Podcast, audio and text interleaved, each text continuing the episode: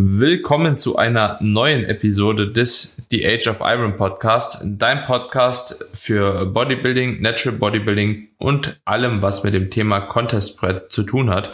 In der heutigen Episode sprechen wir mal wieder in einem Dreiergespann und zwar haben wir heute zu Gast einerseits den Valentin Semmler, andererseits Tobi wie immer auch mit am Start.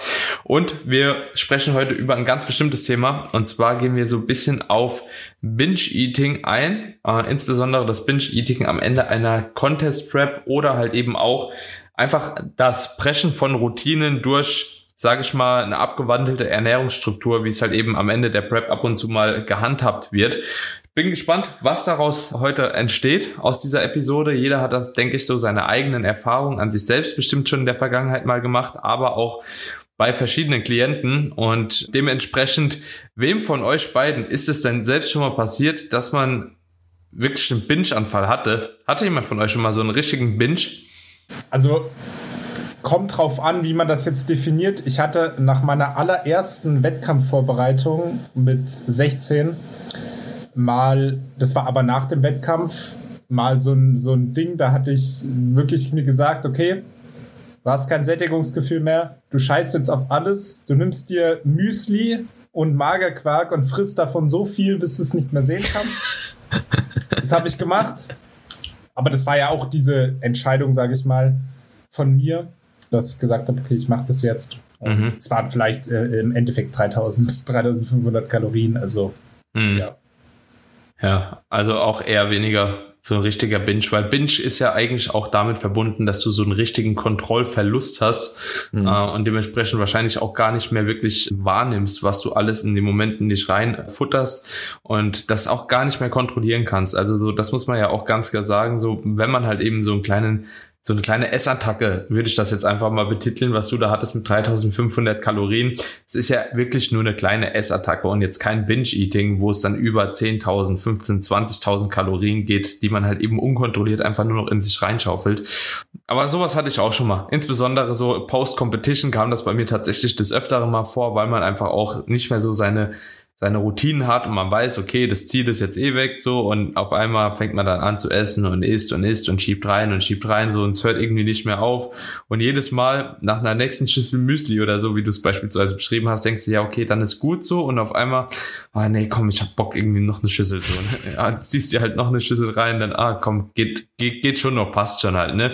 So, hab ja gerade Post-Competition so und da gibt man sich immer wieder so selbst die Erlaubnis kurzzeitig, mhm. äh, warum man halt eben wieder was isst und letzten Endes ist es aber eigentlich im Nachgang wirklich beschämend so und man denkt dann so, oh, warum habe ich das jetzt gemacht und so und dann denkst du auch sobald, ich glaube diese Endorphinausschüttung oder was damit auch immer einhergeht, wenn du halt eben die nächste Schüssel Cornflakes äh, mit Zucker isst, so sobald die dann abgeklungen ist, wird es dann halt eben irgendwo ja wieder so ein bisschen sad für einen selbst, ne?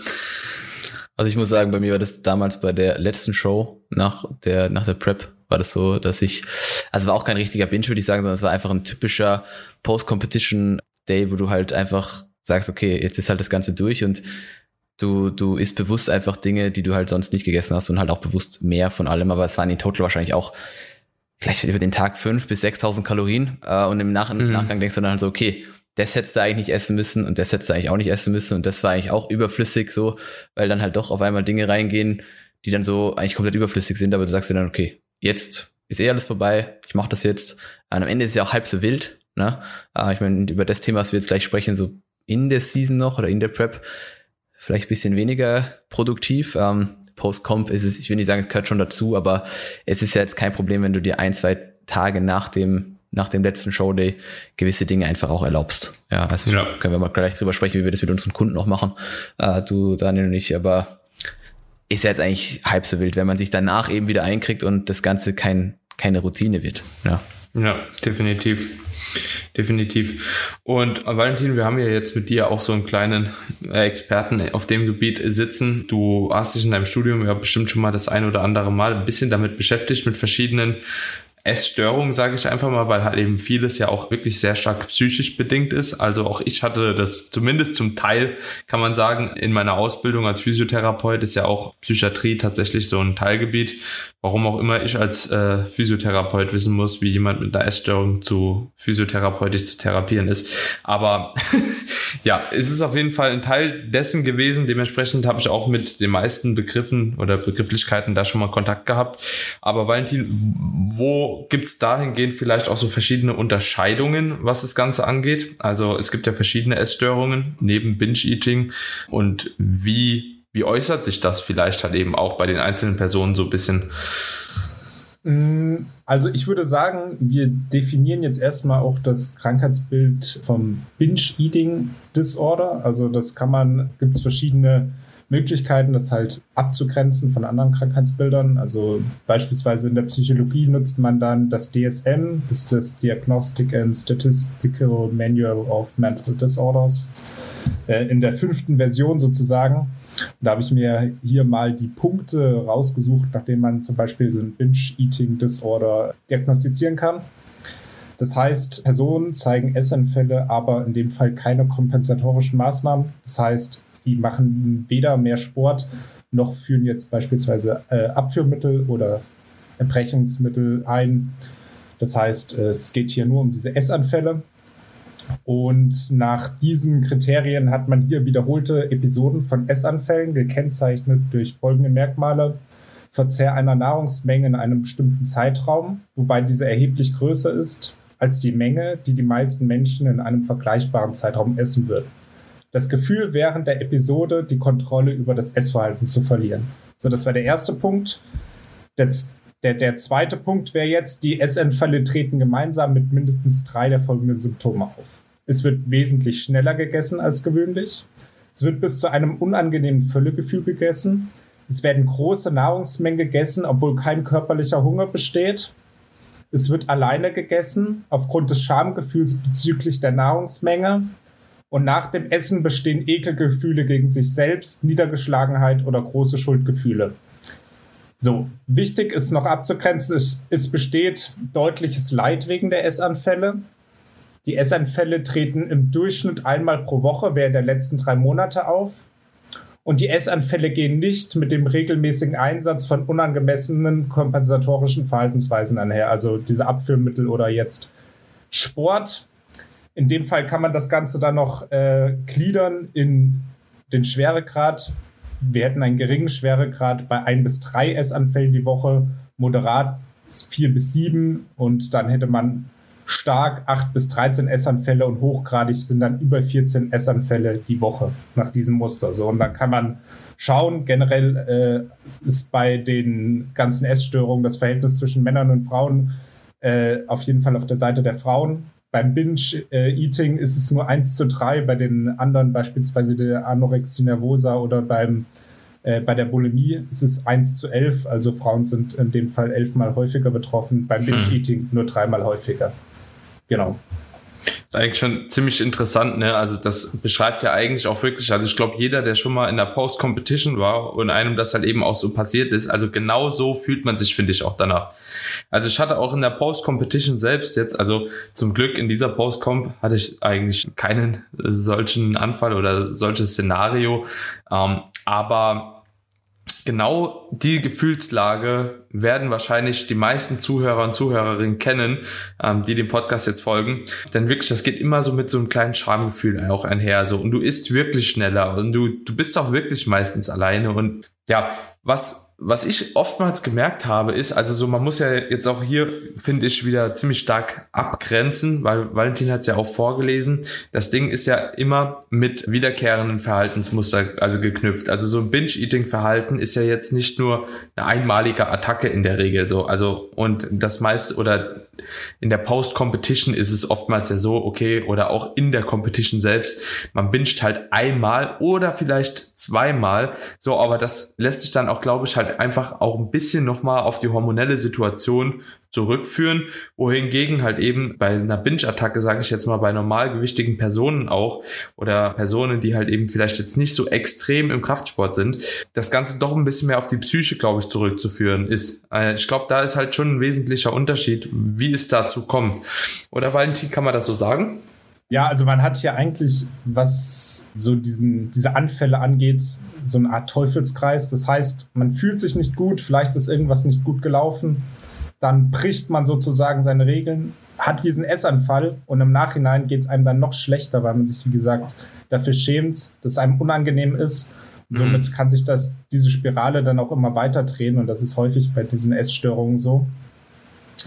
Genau, ansonsten muss man natürlich dazu sagen, nur weil man jetzt einen Essanfall hatte oder auch manche dieser Kriterien zutreffen, heißt das nicht, dass man jetzt eine Essstörung hat. Das heißt, wir haben hier eine regelmäßige Frequenz über mindestens drei Monate muss das Ganze auftreten. Mhm. Und wie ihr auch gesehen habt, es muss immer eine Kombination aus diesen einzelnen Symptomen sein. Nur weil du jetzt einmal einen Essanfall hattest oder einmal die Kontrolle verlierst oder kein Sättigungsgefühl mehr hast, hast du keine Essstörung. Also so einfach geht es dann nicht. Okay. Und man muss das natürlich auch von einem Psychologen oder einem Arzt, der würde dann das ICD beispielsweise nehmen, äh, diagnostizieren lassen und äh, sollte jetzt nicht selbst mal googeln und sich dann selbst die, äh, die Diagnose einer Essstörung geben. Das ist immer ganz wichtig, dass man das eben nicht das ist sowieso auch der, der gute alte Klassiker, finde ich. Du googelst irgendwelche Symptome von dir und denkst direkt, du hast XY-Krankheiten. So, das ist, ja, ja. Ist, ist, mir früher ein paar Mal passiert, so, dass du einfach irgendwas eingibst und denkst immer so, oh, das Krankheitsbild korreliert mit diesen Symptomen, ich habe das jetzt. Das weiß ich noch. Das war tatsächlich ein bisschen, bisschen blöd von mir, aber keine Ahnung, damit, da war ich 15, 16, 17, so bis ich dann das erste Mal auch gemerkt habe, so okay, da ist jetzt vielleicht oder da hängt jetzt nicht so die Grundproblematik dran, beziehungsweise so, vielleicht ist es auch einfach was anderes. Und das hat sich dann meistens auch oftmals nochmal relativ schnell dann auch gelegt gehabt. Ja.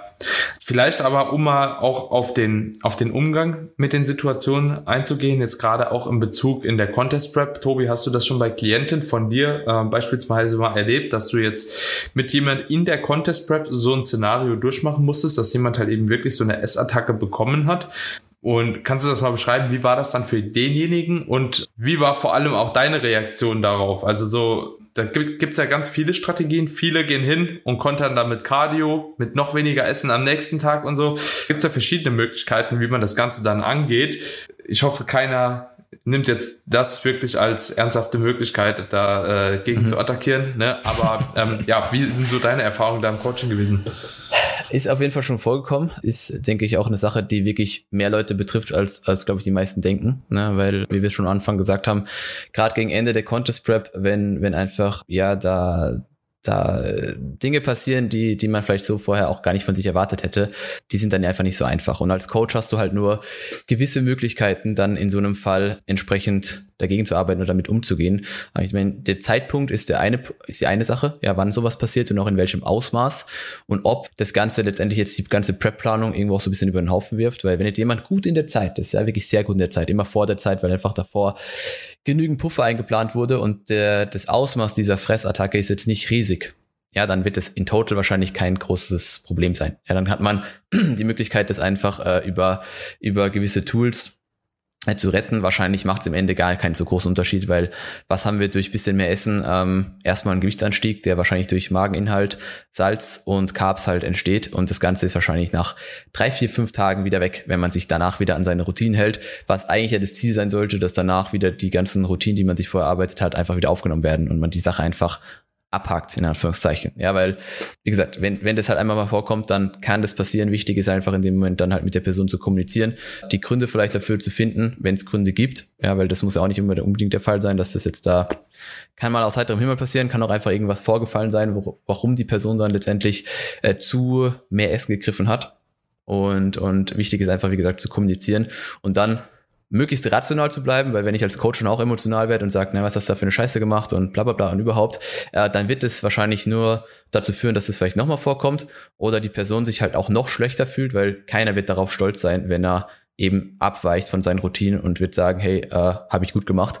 Das wird wahrscheinlich nicht der Fall sein und ich als Coach muss die Person ja irgendwo wieder zurückholen, muss ja wirklich wieder auf den Weg leiten, äh, ihr wieder das Ziel vor Augen führen und sagen, hey, wir haben jetzt so viel Zeit investiert. Aufgrund dieses Vorfalls ist das Ziel nicht in Gefahr, wir müssen es einfach nur wieder sehen. Ja, wir müssen einfach wieder darauf hinarbeiten, so wie wir das die ganzen letzten Wochen, Monate äh, auch getan haben. Und das Entscheidende ist halt, dass bei der Person, wo es vorgefallen ist, der Schalter wieder umfällt dass alles wieder in die richtige Richtung geht. Ja, und die Beispiele, die du jetzt genannt hast, damit Cardio zu kontern und, und äh, dann nur noch, keine Ahnung, Hälfte der Kalorien zu geben oder so, das sind wahrscheinlich Dinge, die einfach wahrscheinlich genau in die falsche Richtung führen. Das heißt, möglichst rational bleiben, kommunizieren, Ursache finden, Rückschlüsse ziehen. Und es kann natürlich sein, dass früher oder später dann aufgrund des Vorfalls, wenn die Zeit dann knapper wird, die Kalorien vielleicht ein bisschen angezogen werden, aber das sollte nicht unbedingt diese die Reaktion auf, also die unmittelbare Reaktion auf diesen Vorfall sein. Das ist so meine Herangehensweise, wie ich das bisher gemanagt habe, wenn es vorkommen ist, bis, bisher wirklich sehr, sehr selten passiert. Also äh, ich habe jetzt hier keine zig Beispiele, aber wenn das passiert ist, dann bin ich das so angegangen, wie ich es gerade gesagt habe. Kannst ja gerne auch von deinen Erfahrungen berichten oder von euren. Valentin, du hast ja schon gesagt, das sind nicht so oft vorkommen, aber bei dir dann vielleicht, da weiß ich auch die eine oder andere Sache. Ja. ja vielleicht berichtest du einfach davon. Grundsätzlich kenne ich die, die eine oder andere Situation definitiv auch. Bei mir selbst muss ich sagen, klopfen auf Holz hier, ist es noch nie vorgekommen in der Vorbereitung. Doch, stopp, 2016 hatte ich auch mal einen Tag oder zwei Tage sogar, die mir da auch ein bisschen, nee, drei. Wahnsinn, ja. Wenn man sich jetzt mal so zurückerinnert, ja, auch selbst gepreppt halt, ne? Das erste Mal, erste Prep, war dann auch relativ gut in der Zeit am Anfang. Und, und am Ende halt dann doch nicht mehr, weil ich halt doch dreimal im Tag, glaube ich, so zwischen 5 und 6.000 Kalorien reingebuttert habe.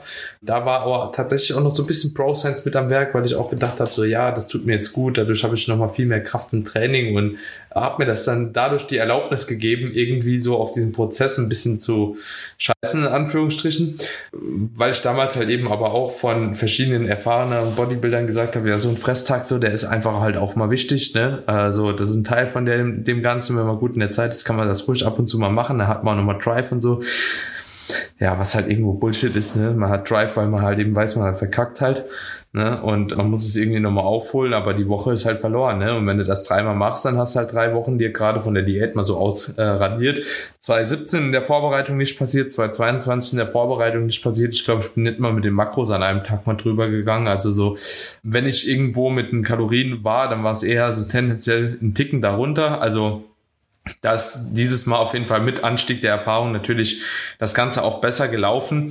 Aber natürlich haben verschiedene Kunden auch mit der Problematik zu kämpfen. Und ich muss tatsächlich sagen, es ist immer, wenn die Leute, also bei mir, bei meinen Kunden kam es immer vor, wenn die Leute die Routine verlassen und nicht mhm. mehr der gewohnheitsbasierten Ernährung irgendwo nachgehen, sondern wenn beispielsweise ein Refeed implementiert wurde, ja, mit mehr Kohlenhydraten, so dass das dann halt eben, ja, im Gehirn gewisse Prozesse ausgelöst hat, die halt eben dann suggeriert haben, Zucker, oh geil, ich brauche mehr davon. So, und dann fängt es halt eben bei Zucker an. Ja, also dann isst man halt eben vielleicht statt die eine Portion Oats isst man dann halt eben noch eine Portion Oats oder keine Das fängt meistens auch noch so bei den gleichen Lebensmitteln an, also ohne dass da irgendwie zu, zu einem Dirty Food oder so gegriffen wird oder irgendwas, was man sonst nicht nutzt, sondern das fängt meistens an bei ja, der gewohnten Ernährung und man isst einfach noch einen Ticken mehr davon, weil man kann es ja einfach auch notfalls nächsten Tag kompensieren.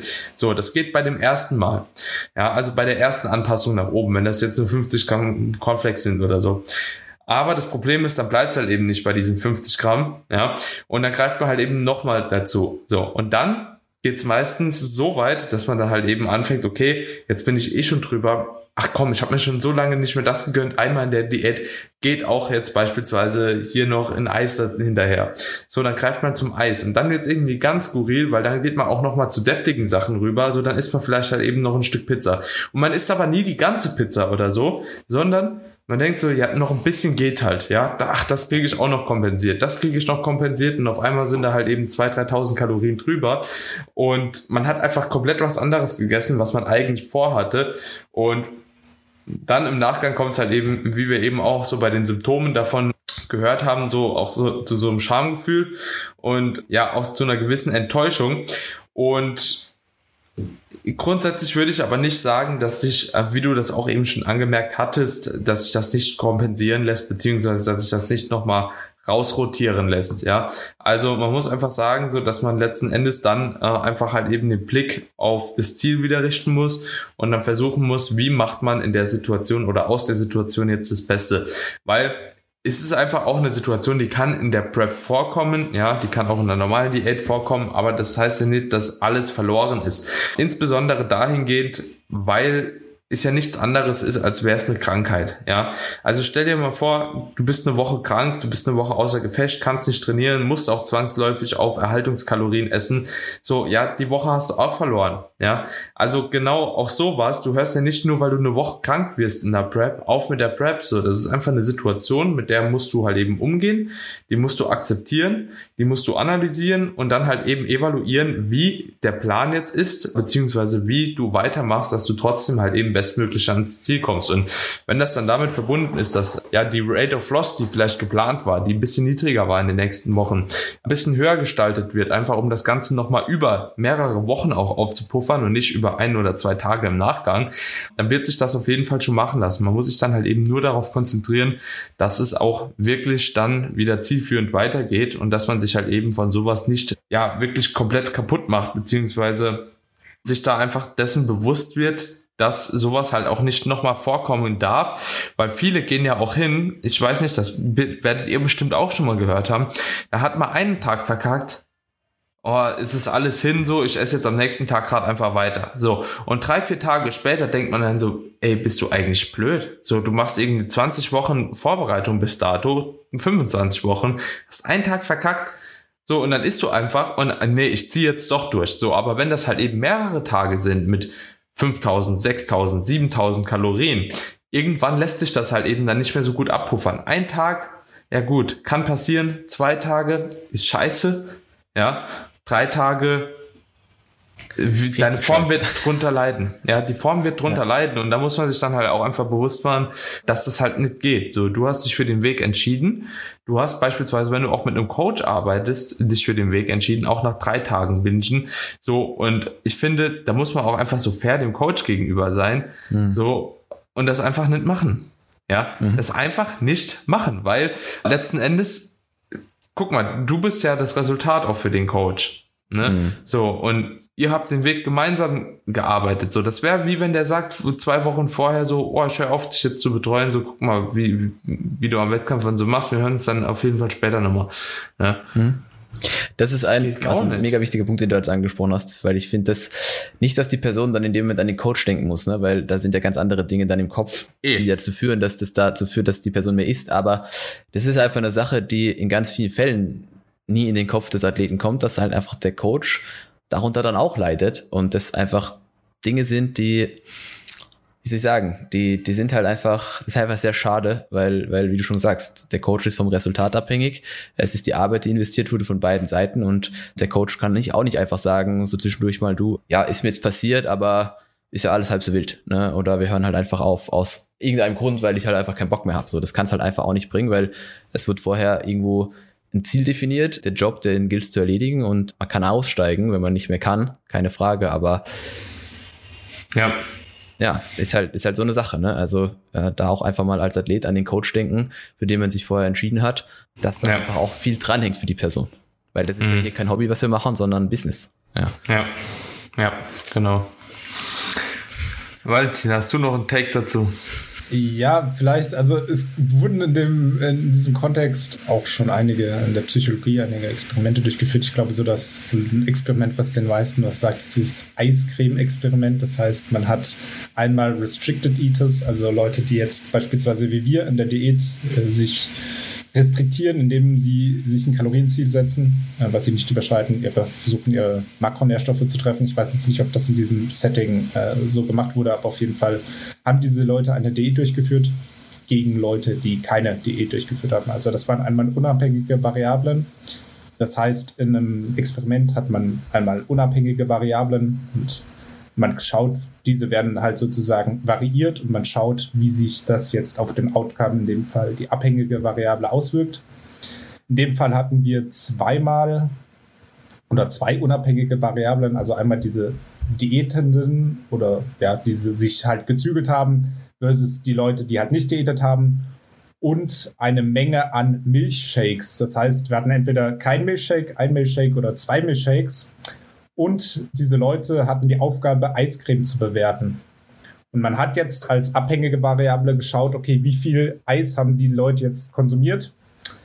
Und das Ergebnis war, bei den Leuten, die jetzt keine Diät gemacht haben, war es relativ egal, ob sie jetzt ein oder zwei Milchshakes oder gar keinen Milchshake konsumiert haben. Und bei den Leuten, die jetzt eine Diät gemacht haben, war es ganz interessant. Da hat man gesehen, wenn die jetzt kein Milchshake zur Begrüßung bekommen haben, haben sie sehr wenig Eis gegessen, was halt theoretisch zu ihrer Diät passt. Hat man jetzt aber diesen Leuten zur Begrüßung ein oder zwei Milchshakes gegeben, hat es dann dazu geführt, dass einmal diese Regel, diese Norm gebrochen wurde und man hat einen exorbitanten Anstieg des Eiscremekonsums gesehen. Das heißt, haben die Leute jetzt einmal ihre Diät sozusagen durchbrochen, indem sie halt einen Milchshake getrunken haben zur Begrüßung, hat man halt gesehen, okay, die Diät, sage ich mal, würde jetzt ausgesetzt und man hat halt gesehen, dass die extrem viel Eis konsumiert haben in dem Fall. Und das ist ja auch so vielleicht so ein bisschen der, der, der Take für äh, so eine Diätplanung am besten lässt man es gar nicht dazu kommen, dass einmal diese Regel gebrochen wird. Und das ist halt auch immer das Risiko eines Refeeds meiner Meinung nach und eines Diet Breaks. Wenn man einmal in dieser Routine drin ist und dann sagt, okay, du isst jetzt mal mehr und reduzierst vielleicht noch nebenbei das Training, so, und dann sind das vielleicht auch tiefgreifende Änderungen im Alltag, was dann dazu führen kann, wenn einmal diese Regel sozusagen durchbrochen wurde, dass dann ja im Endeffekt äh, die Gegenregulation stattfindet, dann halt ewig viel gegessen wird äh, und dass die Leute halt dann eher zu diesem Kontrollverlust neigen. Ja, das hm. natürlich und das ist aber eigentlich auch das, was wir so anekdotisch, glaube ich, alle berichten können, mhm. oder? Dass es immer irgendwo damit im Zusammenhang steht. Insbesondere bei Leuten, die sonst auch sehr diszipliniert sind. Ne? Also man muss ja sagen, so die typischen Bodybuilding-Athleten sind ja jetzt nicht die Athleten, die halt eben da Probleme haben, sich an eine gewisse Struktur zu halten, sondern das sind ja eigentlich eher Leute, die normalerweise keine Probleme damit haben, ne? äh, gewisse Muster durchzuziehen, insbesondere die Bühnenathleten. Ne? Und dementsprechend ähm, ist das halt eben oftmals so ein Problem. Und ich glaube auch tatsächlich, dass so Ifits to Macros da einfach auch ein bisschen dazu führen kann, oder leichter das Ganze den Einstieg gewährleistet in so eine äh, Problematik, weil letzten Endes halt, du kannst dir zwar mehr gönnen, ja, also so habe ich jetzt anekdotisch auch das Gefühl, weil ich hatte in dem Zeitraum, in dem ich Infiltration Macros betrieben habe und jetzt gar nicht so die standardisierten Mahlzeiten hatte, so die zwar auch immer mal wieder ein bisschen variiert wurden, statt Nudeln wurde halt mal Reis gegessen oder halt eben zwischen vier, fünf, sechs, sieben Meals entschieden, so, aber wenn ich wirklich mir gesagt habe, okay, ich gehe auswärts essen, gehe noch ein Eis essen oder so, ja, komm, noch eine Kugel geht oder das geht noch oder heute gönne ich mir mal das und da gehe ich mal ein bisschen drüber und das halt eben immer so ein erleichterter Einstieg auch war und ich mich auch weniger weniger damit zufrieden geben konnte, wenn es dann vorbei war. Also beispielsweise jetzt, wenn ich weiß, okay, am Abend gibt's das und es gibt das hinterher und das ist fix. So. Das ist was anderes, wie wenn ich in den Abend reingehe und noch nicht 100% weiß, was gibt's überhaupt. So, esse ich eine Pizza, esse ich Nudeln esse ich Nudeln und Eis, esse ich ein Pizza und Quark, keine Ahnung. Ähm, und auf jeden Fall, daraus finde ich, weil man halt eben so offen ist bei vielen Sachen, tendiert man dann auch doch eher so aus solchen Mustern auszubrechen. Obwohl es da wahrscheinlich auch bestimmt auf der anderen Seite wieder Gegenargumente gäbe, äh, dass man halt eben sagt, okay, man hat aber die Wahl und man tendiert dann halt eben nicht dazu, so Cravings entstehen zu lassen, weil man halt eben auch gewisse Dinge halt eben einbauen kann. Ne? Also ich glaube, da gibt's auch wieder für und wieder die nur jeder passend für sich dann evaluieren muss oder sollte, was letzten Endes so die bessere Herangehensweise ist, oder? Also, dass ich denke, vor allem das Problem ist einfach, oder ich finde, das passiert meistens dann, wenn die Personen lange eben aus dieser Routine rausgekommen sind. Also ich finde bei so Diet Breaks, also bei Refeeds hatte ich den Vorfall tatsächlich noch nie, dass die Person da groß aus den Routinen ausgebrochen ist, weil wir dann einfach festgelegt haben, ja, an dem Refeed isst du einfach wirklich die gleichen Lebensmittel, einfach mehr davon, ja, damit du einfach gar nicht diesen, diesen, ja, diese, diese Cravings auf andere Dinge bekommst, ja, sondern einfach in der Routine so gut es geht drin bleibst und, und einfach mehr Reis konsumierst. Aber wenn eben mal ein längerer Diet Break äh, vonstatten geht, wo man eigentlich sagen könnte, hey, du kannst jetzt auch komplett bei den gleichen Meals bleiben und das kann funktionieren, aber es sind halt dann einfach doch mehrere Tage mit diesen ganzen mehr Kalorien und das finde ich haut dann, es haut schon mehr Leute einfach raus oder auch sowas wie ein Urlaub, wo du vielleicht auch gezwungen bist, andere Lebensmittel zu konsumieren, weil es in dem Land vielleicht nicht ihnen weiß ich, Reisbrei gibt oder was auch immer, dann hast du halt einfach, dann, dann, das ist einfach die Gefahr von diesen ganzen Events, die in der Prep passieren können, die an sich machbar sind, wenn man damit umgehen kann. Ne? Und da kommt dann auch auf wieder das Thema Erfahrung zu, äh, zu tra zum Tragen, dass jemand, der schon mehrere Preps gemacht hat, damit wahrscheinlich einfacher umgehen kann als jemand, der das erste Mal preppt. Ja, definitiv. Männer, ich würde sagen, wir können die Episode eigentlich auch so abschließen. Also mir würde jetzt nicht viel einfallen, was unbedingt noch gesagt werden muss. Ähm, ich denke, für alle diejenigen, die jetzt hier zugehört haben, der eine oder andere wird auf jeden Fall bestimmt sich entweder wiedererkannt haben, wenn man schon mal in so einem Szenario war in der Wettkampfvorbereitung.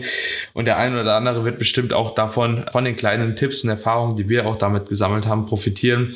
Mir ist noch einmal wichtig, am Ende zu sagen, bitte versucht nicht, wenn sowas passiert, das Ganze zu kompensieren, weil dadurch wird einfach halt eben genau die gleiche Situation wieder verstärkt getriggert und führt wahrscheinlich auch einfach wieder dazu, dass ihr in so ein ewiges Hamsterrad kommt zwischen, okay, ich kriege einen Anfall, ich kompensiere, ich kriege einen Anfall, ich kompensiere.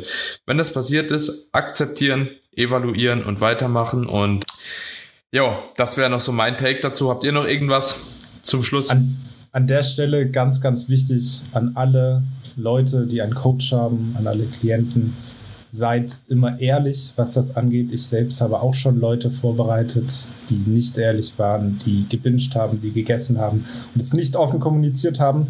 Und das zerstört relativ viel. Es zerstört einmal die Bindung zwischen Coach und Athlet und ja, macht einen Coaching-Prozess komplett unmöglich, wenn man nicht ehrlich ist. Also wenn ihr oder wenn es dazu kommt, dass ihr binscht oder dass man mal mehr isst, immer kommunizieren, weil nur dann kann man das auch richtig angehen und alles andere, funktioniert dann nicht. Ja. Schön, schönes Schlusswort. Auf jeden Fall. Wirklich. Passend zum Podcast. Ja. Alright, alles klar, meine Freunde. Und wenn euch die Episode gefallen hat, seid ihr wie immer herzlich dazu eingeladen, den Podcast zu bewerben, beziehungsweise zu bewerten. Ich weiß nicht, wie oft ich das in allen Folgen schon falsch gesagt hatte. Ja, lasst eine kleine Bewertung da bei Apple Podcast, bei Spotify oder wo auch immer ihr den Podcast hört. Das würde uns freuen. Das hilft auch dem Podcast weiterhin zu wachsen. In letzter Zeit sind nochmal einige Bewertungen dazugekommen, was uns natürlich immer freut. Und ja, sehr, sehr gerne fünf Sterne da lassen und ansonsten wie immer mit euren Freunden in den sozialen Medien teilen. Und dann würde ich sagen, hören wir uns in der nächsten Episode wieder. Ähm, ich freue mich und vielen Dank, Valentin, dass du heute mit am Start warst. Sehr gerne. Bis, ciao, ciao. Bis bald.